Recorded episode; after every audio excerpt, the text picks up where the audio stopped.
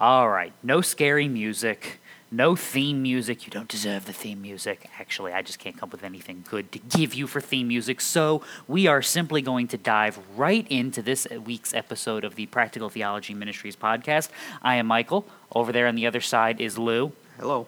And we are gathered together this week to tell you that you do not get to define who you are or what you should be. Now, why do I say such mean things to you all the time? Well, because we have a Bible that makes me do it. It's not my fault. I'm the victim here. Uh, So you're getting a bigger Bible. Yes. Yes. Yes. Okay. When in doubt, get a bigger Bible. Okay. So, Isaiah chapter 6. In the year of King Uzziah's death, I saw the Lord sitting on a throne, lofty and exalted, with the train of his robe filling the temple. Seraphim stood above him, each having six wings. With two he covered his face, with two he covered his feet, and with two he flew he called I'm sorry, and one called out to another and said, Holy, holy, holy is the Lord of hosts. The whole earth is full of his glory. and the foundations of the thresholds trembled at the voice of him who called out, while the temple was filling with smoke.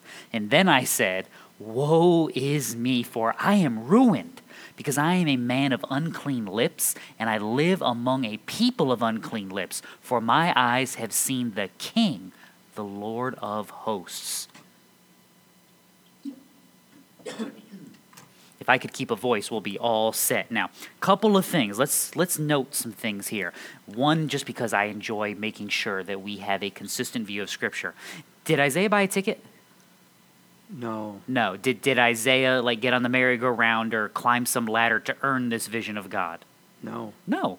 It is simply shown to him. Absolutely. Does Isaiah deserve this vision? Well, he, he himself is terrified, so I, I would say probably not. Exactly. So, one story of Scripture. You have a salvation in the Old Testament that is same as the salvation you have in the New Testament. We don't have different gods, different gospels, different messages. We have a, a, a, singular, there's the word I want in English, a singular, consistent message from beginning to end. Now, that has nothing to do with anything else we're going to talk about.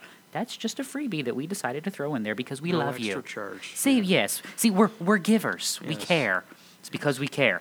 Now, God has declared something in this passage, and if you missed it, just turn off your phone, turn off the radio. There's no hope for you. All right, what has God declared? He's holy. He is holy, the trisagion, for those of you that just like speaking in foreign languages because they're fun. Now, God is declared holy. Is God holy? The, the look I just got from Lou. Now I know what his kids felt I, like I just growing can't up. see this look that I keep giving. People always say I have that look. I ask Lou a stupid question, and Lou looks at me like I asked Lou a stupid Absolutely question. holy. Holy. Yes. Now, the reason I asked the dumb question, though, is isn't this what the atheist says? Well, I mean, I could declare myself a purple unicorn. Does that make it true? Ah, no. Not typically. I don't No, have a not- you know I'm not not a at all. narwhal horn sticking at the top of my head. I'm Narwhal, I'm not purple. I, I don't yeah. flip. Yeah, yeah. So just because we say it doesn't mean it's true. Can we prove that God is holy? And that's the more important avenue. Now, I think we can because we have various things that we can look at. And unfortunately, my little Bible setup didn't want to work. So I've got to click some things, install while I'm doing that because it didn't pull up the passage that I wanted because it's aggravating like that. So, the heavens are telling of the glory of God. This is Psalm 19. Their, their expanse is declaring the work of his hands. Day to day pours forth speech, and night to night reveals knowledge. But is that circular logic? Are No. we using the Bible to prove the Bible? No, because we're not, believe it or not, while I'm appealing to the testimony of Scripture, the Scripture itself is not appealing to itself. Therefore, my, I am not arguing in a circle. I am actually appealing to the creation.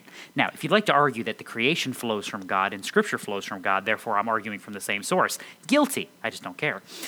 But- Glad you cleared that up for me because I know there's a lot of people out there that are probably thinking that very same thing. Like, wait a minute. You can't use the same book to defend itself. No, y- yes, I can. This is the beauty of it. See, because Isaiah 6 is, catch this, Isaiah.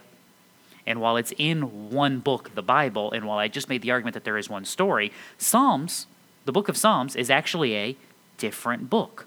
Different authors, different location, different audience. But they're declaring the same truths, and, but they're doing it from different sources. So in this instance, Isaiah is declaring the truth of who God is because he's actually looking at him. He sees him, Wait a and minute. He's confronted. He actually seen him? Parts. No man has seen God? Well, he has not beheld the fullness of God's deity. Okay. He has seen part of it. See this. See that's that's a, where's the price of admission coming here? Because there are questions that need to be answered. And that's what we do. We answer them. So yes, he sees the train, he sees the glory, the smoke, it's filling. I, he is overwhelmed by what he's seeing. And as he is overwhelmed by this vision of God, he is very, very cognizant of who and what he is, which is a wretched, vile, rotten sinner. Sinful man amongst other sinful people. Exactly. Now, conversely, Psalm, Psalm 19 is not arguing from a vision of God, it's arguing from a vision of creation.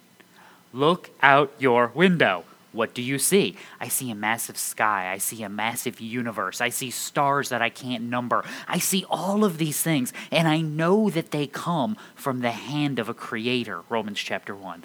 Therefore, I know that that creator is big, and he is majestic, and he is glorious because look at what he's made.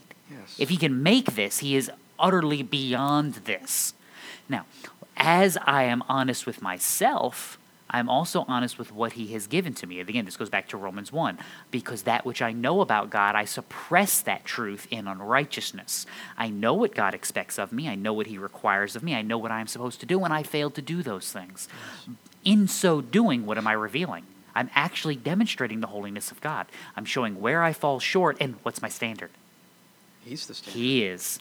When God swears, what does he do? He swears against himself because there's no higher thing in creation. There's nothing else that could there's nothing else that could hold God accountable because he is beyond.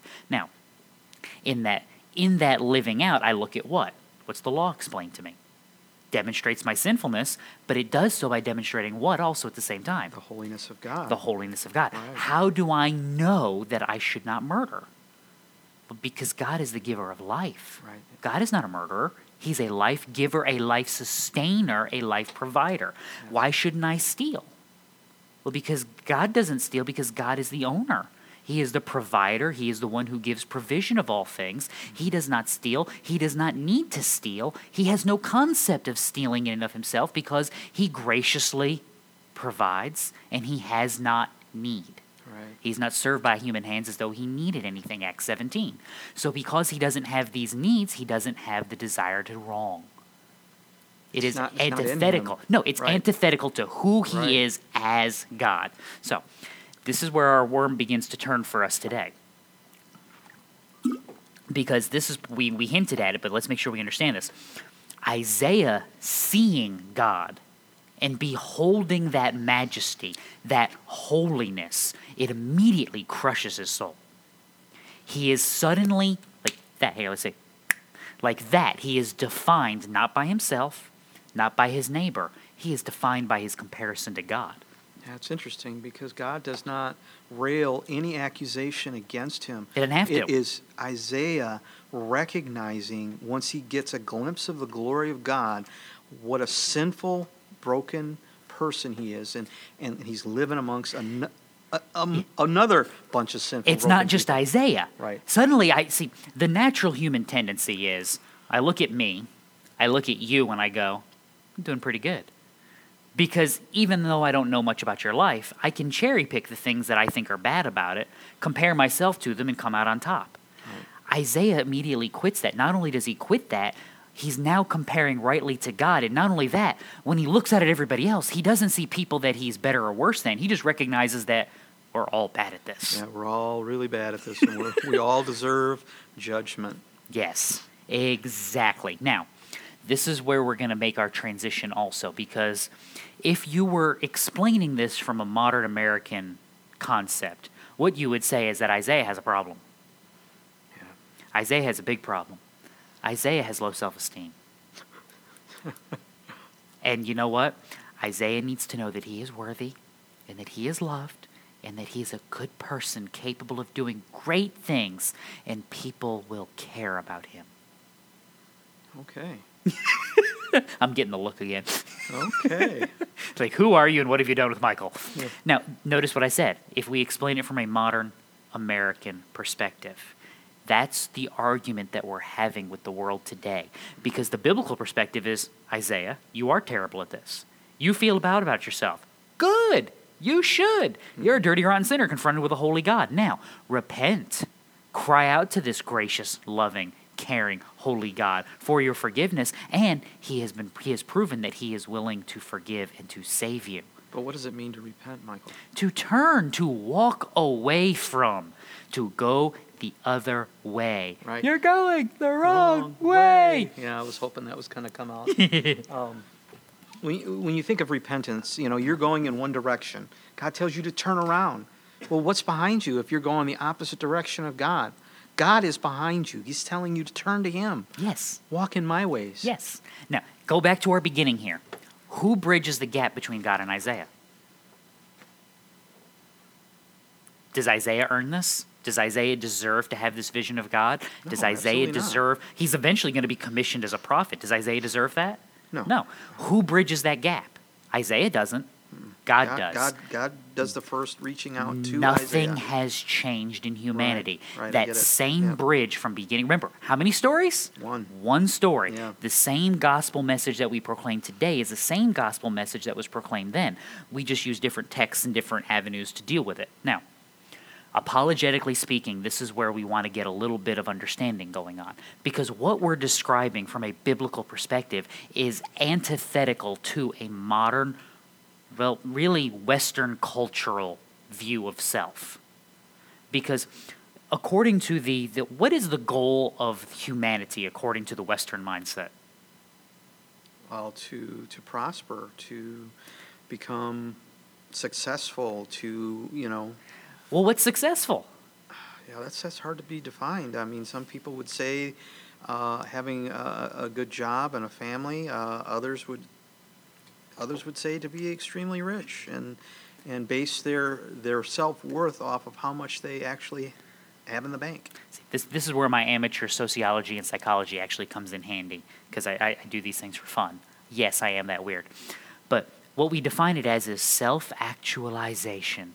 You can be the best you that you can be, and know that you can love you and you can respect you because you are good at being you. Wow, that's pretty good, man. Yeah, You should write that down somewhere. like you you almost want to say that and go dude that was so deep man. Like, you need we, we, we need like berets and a smoke filled dark room and, and snapping instead of applauding. Like you need that at the end of that. Now what's what's the problem with that view? Now let's actually give that view a negative biblical definition. Do you know what it would be I don't know. What would it be? idolatry Oh, yes. idolatry of what Self. self me what's the goal of my life that i be the best me that i can Right. No, you you can't. It's You- interesting how many things kind of trail themselves back to that idolatry thing. It doesn't just mean putting something up on a on a pedestal, bowing before it and worshiping it and adoring it with all kinds of things. It could be worshiping yourself. Exactly. It could be worshiping money. Now, uh, first verse of the Bible. In the beginning, God created the heavens and the earth. Now, we've said this before. We'll probably say this again 8,000 times. How much time does the Bible spend proving God? None. None, yeah. None. The Bible just starts out like, "Hey, God did this," and your brain is supposed is, is your brain's supposed to go, "Duh." Yeah. Like there's no other possibility. But with a modern Western mindset, what have we done? We have taken that starting point and we have removed it. Now, once that starting point has been removed, what firm objective anchor do I have? What foundation do I have upon which I can build anything? I would say there's none. I mean, if without that foundation, you're on sand. You have to be. Now, once I start doing that, what makes my sand better than your sand? Absolutely. Well, it's always subjective. There's no objective truths or rights or wrongs when you when you when you go down that road, and unless you have an objective authority in your life, everything depends on how you feel that day. Welcome to postmodernism. Yes. I mean, did oh, did you see the news story today? Um, talk. We'll have fun dating this one. Um, the governor of California. No, was it Cal? No, it wasn't California. It was. Um, oh, it was. I saw two stories. One was Gavin Newsom, who's the governor of California. This wasn't that one. This was Bloomberg, not Bloomberg. Oh my goodness, I can't get my lunatic politician straight today. It was Bill De Blasio, the mayor of New York, Okay. when he was questioned. I don't even remember what he was questioned about that he didn't want to talk about. He said, "Well, I'm just speaking my truth." A public official. Legislating, governing. I don't really know exactly what kind of authority the mayor of New York City actually has, but basically the chief executive officer over a city of what? That's Eight, big city. eight, ten million people? Yeah. And because he doesn't like the question and doesn't appreciate the answer, he goes, Well, I'm not dealing with that. I'm speaking with my truth. See, there's a postmodern world. How do we end up with how do we end up with Unitarian Universalist churches? I actually heard an advertisement on the radio for them this morning. The little classical station I listened to for background noise in the car actually had an advertisement for the Unitarian Universalist Church of Rockford. Which every time I hear that, I always ask, what's the point? Yeah.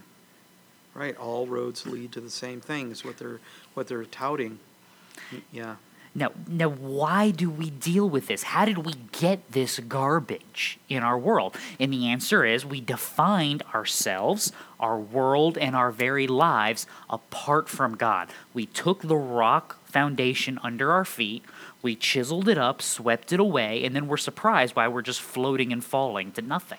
We don't have anything. You cannot determine life, value, purpose, meaning, function, identity. You can't do any of that without a starting point in God. Now, I say all that because most of you that are Christian are going, uh huh, uh huh, I got it. Do you know what your kids were taught in school this morning? Do you know what you were taught in school growing up? Sure. Do you know the worldview that you were given? Do you know what the assumed worldview you function in day in and day out? Secular humanism. Somebody, uh, somebody called me this week and actually asked me about um, psychology dealing with um, suicides, specifically military suicides. What was it, 21, 22 uh, veterans a day commit suicide, statistically speaking? Oh, I don't know. And so, like, why can't psychology do anything better than this? I'm like, well, go ahead and ask the psychologist how many people they've ever cured. Ask the psychiatrist how many people his medication has cured. And the answer is simple zero. They have no cure, they have no hope. All they have are experimentations, a little tinkering over here, a little black magic over there, you know, some eye of newt, some, you know, frog leg, and, you know, blood of a chicken or something like that. And you put it all together and see what that does to you and what happens. Yeah. Why? Because we're experimenting on the brain like it's a heart, like it's a lung, Yeah. like it's a computer. It's not. Mm-hmm. Biblically speaking, your brain does something that is astounding. Somehow, don't ask me how, but somehow, the firing of neurons and certain balancing of chemicals in your noggin allows a physical body to communicate with an immaterial soul. I mean, the brain is the mechanism by which those two things work together. Right. I mean, your thoughts don't actually exist. Like, oh, dude, he's talking deep now, yeah. Yeah, Your thoughts aren't tangible physical things that you can touch. Your words are not. Yeah. Where do they come from? Sounds a lot like nominalism. It does, but this Yeah. isn't what we're trying to get at. Right. What I'm trying to get at is you actually have a physical body Right.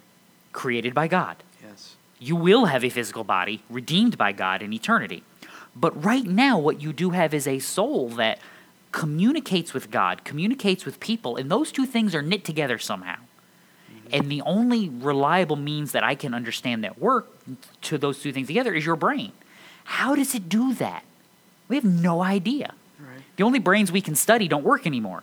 Yeah. We are fearfully and wonderfully made. Yes. The, the only brains that we can actually understand are have been unplugged already. They, they're, they're dead. So we can't actually see them working. It's, it's just, Yeah. We don't really understand them. No, um, there was, what was the story last week where the uh, violin player was having brain surgery? And because they didn't know what part of the brain they might damage and what part of the brain might control his ability to play the violin, they kept him awake during the surgery. and he played the violin during the surgery so that those parts of the brain would be activated That is amazing. and then they wouldn't touch it.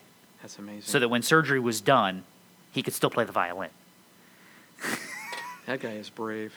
I can't even imagine. Like, I got this dude behind me, my skull's open, you know, top of my head sitting over there on the table. That's my violin impression, by the way.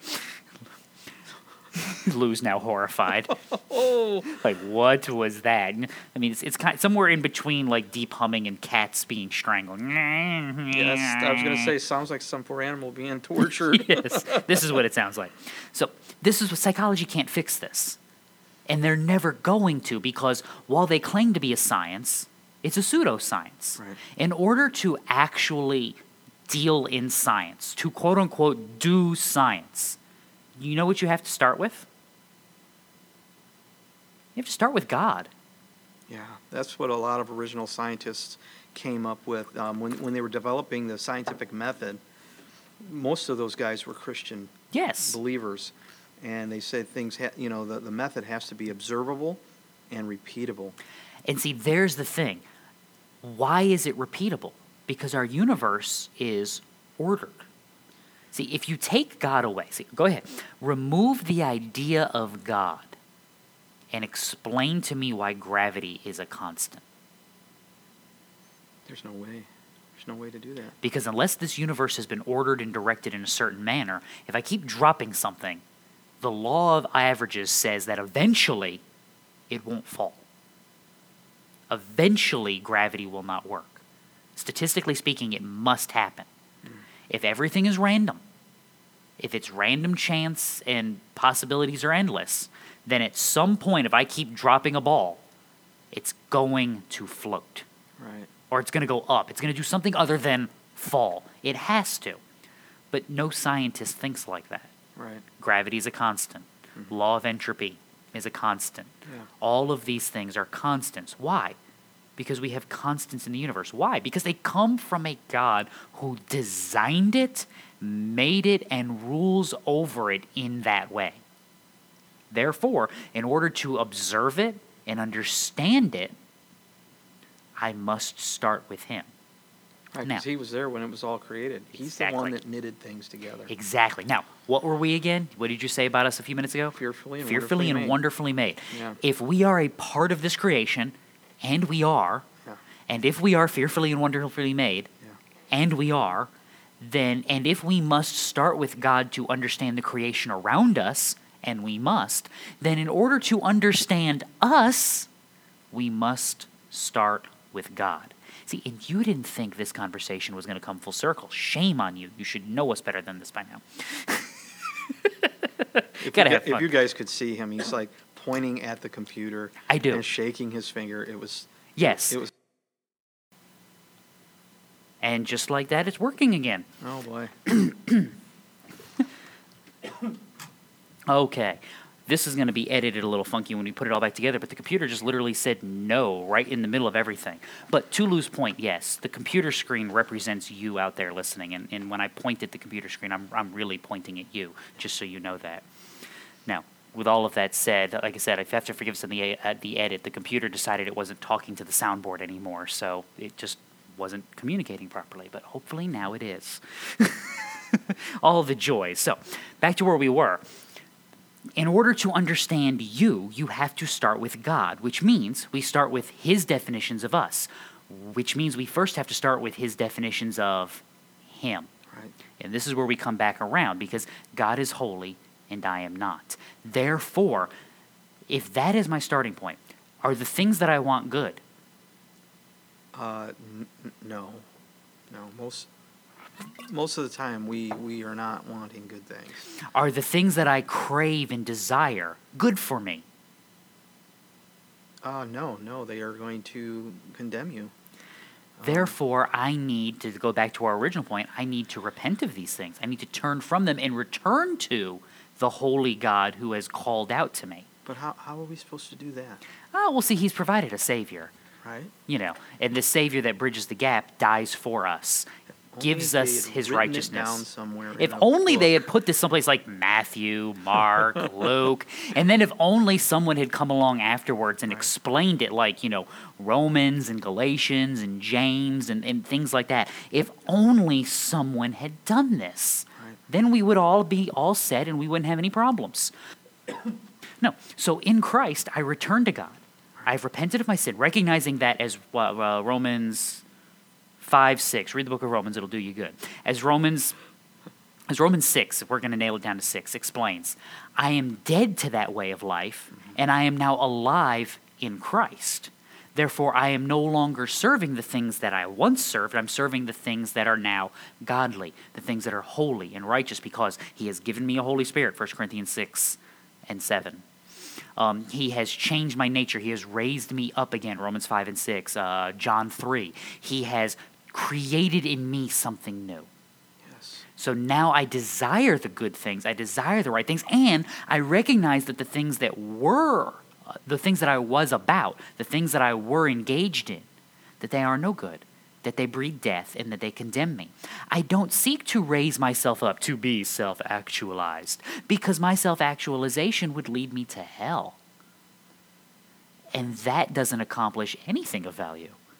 Yeah, our self worth comes from God um, and being created in the image of God. Exactly. And when we fell in sin, we, we kind of lost that view. And it, it's it, the world and people without God will always feel like there's something missing in my life. They will always be looking for that reason why they're alive. Well, they have to because there's there's nothing else that grounds them. I mean, we we, mentioned James as somebody who explains it. Um, draw near to God, and He will draw near to you. Cleanse your hands, you sinners. Purify your hearts, you double-minded. Be miserable and mourn and weep. Let your laughter be turned into mourning and your joy to gloom. Humble yourselves in the presence of the Lord, and He will exalt you. That sounds like Isaiah. It, that doesn't sound like me thinking good thoughts about me, does it? He was undone, and Yeah. and God lifted him up and exalted him. He showed humility. It's almost as if James was reading the. Yes, he is. He's reading again. If only someone had come along and explained this. Mm-hmm. So here, let's walk through this real quick because this is this is good for us. So draw near to God, and He will draw near to you. Well, in order to do that, what has to happen first? God has to bridge that gap, and He has in Christ. And he has called me to himself in Christ. So now, because of all that stuff we just explained new heart, new nature, new desires I am by actively living for those things. That is my active drawing near to God, walking in holiness, aligning myself with Him. If I do that, God blesses that. He continues to help and to aid and to grow me in sanctification. This is good for me. That's what James 1 is actually talking about. If you go back to the beginning of the letter, because we're in James 4 here. Cleanse your hands, you sinners. I can't, but Christ can. Right. And He has. He has made my works the product of my hands, my works that are now cleansed, are cleansed in Him. Um, without faith, it is impossible to please God. How do I do the good works that are prepared for me beforehand? By being born again in Christ, by being renewed in God. So now my hands are clean, my work is now good and clean. Purify your hearts. You mean be transformed, change of mind. Change of heart, change of direction. Be miserable and mourn and weep. Let your laughter be turned into mourning and your joy to gloom. Why? Because I recognize my sin. Now, that doesn't mean I have to be miserable every second of every day, but it does mean that when I'm confronted with my sin and when I see it rightly, that what do I do? I mourn it. I hate it. I repent of it, turn away from it. I don't turn away from things I like. Like, bring me cheesecake. Oh no, I can't stand it. Take it away. No, give me a fork. Yeah, this is right. this is what it, this is what I've been made for. I mean, th- th- that's not a repentance. That's an indulgence. No, I don't do that with my sin. I hate my sin. Therefore, I turn and I flee from it. From sin to cheesecake. That's that's the lesson here, right? No, to Christ. To Christ, oh, Christ. Man, you Yeah. had me there for a minute. Lou was like, "Yes, to to the cheesecake. The cheesecake is good it is You don't, scrumptious." you don't know how that, that is my kryptonite. If we go out and the waitress says, "Oh, we got cheesecake," Well- but I'm on a diet. I got cheesecake. Oh, uh, No, no, there no is diets. No, I'll have to make you one. I have my great grandmother's cheesecake recipe for old New York style Italian cheesecake Oh, my with uh, ricotta, and it, it's so dense it doesn't have a crust, Mm. and it, it's like five inches thick with no crust, and it holds up. beca- Yeah, you eat a slice and you're done. What, what were we? Who are we? Where are I, I we? don't know. We were talking about cheesecake. I think. oh my goodness! What is It's like gone- squirrel. Yes. Well, I think everyone will forgive us for the cheesecake. It's it's it's that good. But but anyway, no, a, a, away from my sin to Christ, and then I'm in the presence of God again, and I'm reminded. And why am I there? I'm humbled before Him. Isaiah, humbled before God. Woe is me. Woe is all you people too. And what does God do with that? He lifts him up, anoints him to ministry, and makes him a prophet. He forgives him of his sins. He, He- cleanses him. Isaiah is now exalted amongst the people, Right. the messenger of God. I mean, this is like Blues Brothers. We're on a mission from God. No, Isaiah actually was. Was, yes. Um, Christian, you have a great commission. You actually are on a mission from Yes, God. You have been sent out. You have been exalted as one of the messengers of the King because of your humbleness of heart. See, this is not self esteem. This is the exact opposite of self esteem. Uh, you can continue. What did Jesus teach? The last shall be first, the first last. Why? How do you gain your life? You lose it. See, Jesus called them to himself and said to him, You know the rulers of the Gentiles lord it over him. I mean, isn't that humanity? Like, I'm important, I'm special, so what do I do? I make Right. everybody else do stuff. That's right. And their great men exercise authority. Right. It is not this way among you. Whoever wishes to become great among you shall be your servant. Whoever wishes to be first among you shall be your slave, just as the Son of Man did not come to be served, but to serve and to give his life as a ransom for many. Right. See, our goal in this life is not to self actualize, not to self exalt, not to promote or engage in idolatry. It's to be brought low by the message of the gospel and to actually trust and turn to Christ and let His work be the determining factor and the guide. Not mine, His. Again, Well, I, I I think that we need to remember that our mission is to serve God and to exalt Him. We don't. We shouldn't be concerned about our status in society. what is the chief end of man? to serve God To glorify God and enjoy Him forever. forever. Yes, See? I get it. Yes. Yes. How do I glorify God? See, ask yourself this if you're a parent, how can your children glorify you? How can they honor you? What would be the first thing every parent would say? Do, what, I, told say. them. Yeah, do what I say. Just, just do what- like just, just like every once in a while. Just do what I tell you. right. W- What do you think our number one way of glorifying and honoring God is? Why do you call me Lord, Lord, and do not do what I say? Oh, yes. See, by following what God has given us to do, by following what He has commanded, we are honoring Him because what are we demonstrating about ourselves? Our humble hearts, our woe begoneness before Him, and His exaltation of our souls. Not ours, His exaltation of us. So by recognizing that, we then live unto that. See, now we're in a vicious circle Yeah. because I got there by following this track. How do I come back? By following the same track of repentance and trust and living for. And how do I grow in that? By following that same track. And that all starts with saying, I'm not good. There's nothing good that dwells inside of me except for Christ. The work of my hands is not good. The thoughts of my heart, my the intentions and thoughts of my heart are only evil continually. Genesis 6 and, and 9. Or is it 8? Read Genesis, it'll do you good. Uh, This is Six, not yeah. this is not a benefit. And by the way, if you don't know what happens at the end of chapter 6, definitely read Genesis, it'll do you good. Oh my goodness, yes. I mean, this is what's got to happen. Now, all of this to say, you're going to enter into a world that's going to look at you like a German shepherd chasing a tennis ball. They're going to turn their head to the side and kind of look at you like, what is he talking about? Hmm. Like, what do you mean not good? I mean, I mean evil. I mean wicked, sinful, idolatrous, selfish practices. That's what I mean by not good. Selfish. How can I be selfish when my whole world exists to make me better? See, I, this is why. That's the definition of selfishness. Yes, but, but See, I'm the self-esteem generation. See, see, Lou's a little older than I am, so he didn't grow up with this. I mean, this You're is talking about Willis. this is. I mean, I can still to this day remember my kindergarten graduation mm-hmm. because it was so bizarre. You know, we had the little cap and gown thing, and we sang Whitney Houston. Oh wow. I believe the children are our future. Teach them well and let them lead the way. Show them all the Oh, boy. goodness they possess inside. You guys are not going to be able to get that song out of your head. Give them a sense of pride to make it easier. What is that a ballad about? See, I know that song still 30, hang on, I got a math, 33 years later. It's just ingrained in my brain. Right. But what is that a ballad of? Self exaltation, actualization, and abasement, basically, because the more I br- try to bring myself up, the more I'm going to be brought low because I'm going to wallow in my desires. See, here's the dirty little secret about your sinful desires the more you chase them, the less they satisfy. This is, um, this is one of the things we, uh, we deal with when counseling pornography addictions. Is it's pornography. You know what pornography addiction starts out as? It starts out with like calendars and magazines. It starts out with pictures, Yeah. scantily clad, naked, and then it moves up to what?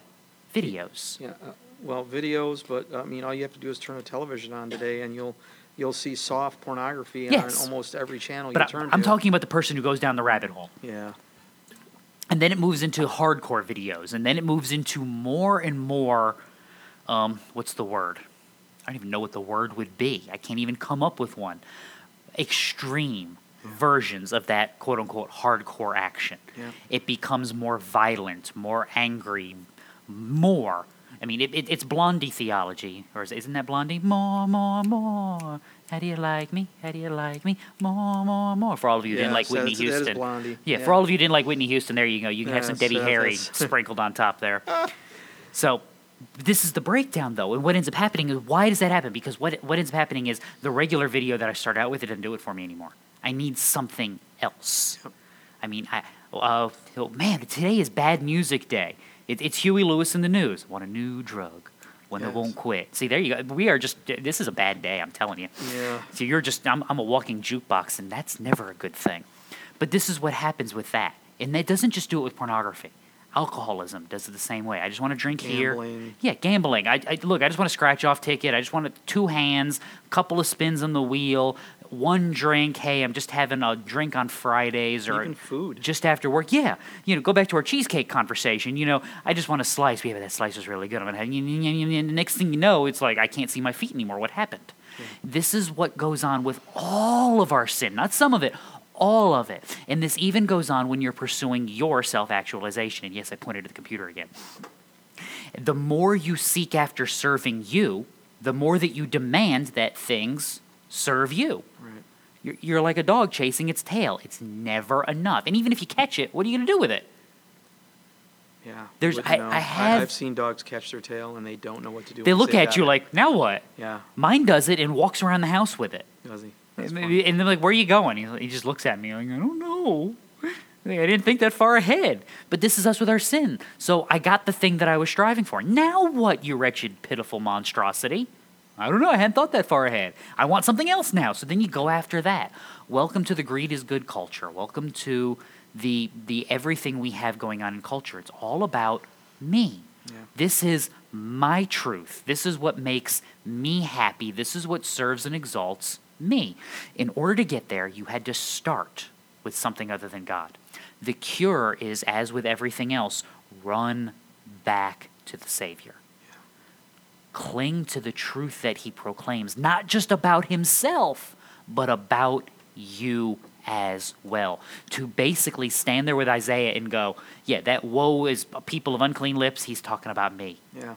He, he's, he's talking about, he's not talking about you, he's talking about me. It's interesting when you look at the scripture and you realize, well, okay, it was written to a people that I am not, but it was for me. And, and, and then when you can put yourself in the place of Isaiah and say, you know what, I can identify with that. Yes. I'm such a sinful person, and unless God reaches down from his throne and saves me, I'm hopeless. I have nothing. I am undone. Right. And the and the entirety of the Old and New Testament are a testimony to an undone people. What you have is God working in and amongst Israel, in and amongst the prophets, in and amongst the kings, amongst all of those people doing what? Accomplishing his purposes most of the time in spite of an undone people. Yeah. Redeeming, rescuing, and saving a nation unto himself. Right. You see Paul proclaiming this truth amongst people trying to kill him. You see a ministry of the apostles amongst an undone people. You can see it in church history. You can see it in every avenue of the world. It's just broken and Yeah. busted in so many ways that we can't comprehend. And we only solve it. We only have cure and hope as we identify ourselves and the problem rightly in God. Yeah. Because if we start with anything other than God, we're going to fall into their methods. And we've done this. We've seen churches do this. This is part of the big hubbub we had in the last episode about the SBC and all of their problems. Half of those problems are because what are we doing? We're inviting the world in, and we're trying to do holy things with a secular model. We're trying to do the things of God by the methods of man. There's one I should write down. That, that sounded really good and intelligent, didn't it? Yeah, that's called, that's what happens when the, the syncretism begins Yes. in the church, and we become to assimilate into the cultures that we live in, and we allow the culture to influence us rather than the Scripture and rather than than God Himself. Um, he says, "Come out of them." He says, "Be renewed, be transformed by the renewing of your mind." And you know who we're really good seeing the failure in? What's that? Everybody else. Oh yeah, yeah. We yeah. see it at church. We, we see it in the Unitarians. We see it amongst everybody else. You know where we don't see it? In us. Right. And that's why the charge is you take up your cross daily. Yeah. You renew your mind daily. You continually bring yourself back with Isaiah to the foot of that throne and are reminded that apart from you, God, I am undone. I have nothing. And then you look at this world and go, why is that broken like that? Why is it undone? See, use biblical words. They, they remind you of these things. Don't just say, why is that so stupid? Why is that so messed up? No, why is that undone? Because now I'm thinking, why doesn't it start with God? Right. Now, what am I thinking?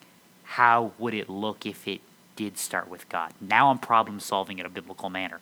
Now I'm confronting the lies of the world with the truth of the scripture rather than my own undone ideas and thought processes. I am preparing and girding myself for a biblical battle. Because where is that battle? It's not in me, mm-hmm. not in my physical body, it's in my soul. Where is my battle in the world? Ephesians 6. Our battle is not against flesh and blood, Yeah. but against what? Powers and principalities and high places. Yes. Yes. The prize that I win is that undone person, that undone system. As we fix it and bring it under the foot of Christ in obedience to his methods and purposes, we are redeeming people and a world unto God. Right. And that's a different thought process than how do I just not get yelled at today? That's the way we're supposed to be thinking about Yeah. this. And that's what we don't do. Christian, we have to do it like this. We have to. All right. So let's cover this real quick. What have we learned here today? God is holy. He's just. He's good. Big holy, right? Big, not, not a little holy. holy. Holy, holy. Our identification in this world and in ourselves is defined by God and nothing else. Mm-hmm. And we must encounter the world that we live in according to God and His standard and principles and not our own. So, have we missed anything? Any final thoughts? Well, when I look at the scripture and I look at my life, I recognize that everything I do is broken, and He is the only objective truth in a subjective world. That's that's what I would say. I like that. There, we should coffee cup that. he is the only objective truth in a subjective world. Right. That that's that's that is that's a good coffee cup right there. That, that, that that's a fun one. All right, um, you'll all see this. You can check it out. I urge you. Uh, practicaltheologyministries.com. You can find past episodes of the podcast. You can find links to our Twitter and Facebook. You can find a Through the Bible reading plan that will carry you through the entire scripture in one calendar year, including notes if you miss stuff or just don't understand some things, give you some point of discussion. You can send us comments and critiques. You can find our theological journal with stuff on church history, recovery ministry, uh, covenant theology. Um, we even expanded and added a new kids section with fun games for the kiddos and the good stuff a beginning catechism for young children that would Oh, actually be nice, beneficial in training up children and explaining some of these concepts from an early age. All of that is available on our website, practicaltheologyministries.com. You can contact us. Um, some interesting updates on the email. I am adjusting one, so if you have questions or comments, send them to info at practicaltheologyministries.com. Um, if there is nothing else, read your Bible. It'll do you good. Follow the precepts. Trust in Christ. God bless. God bless.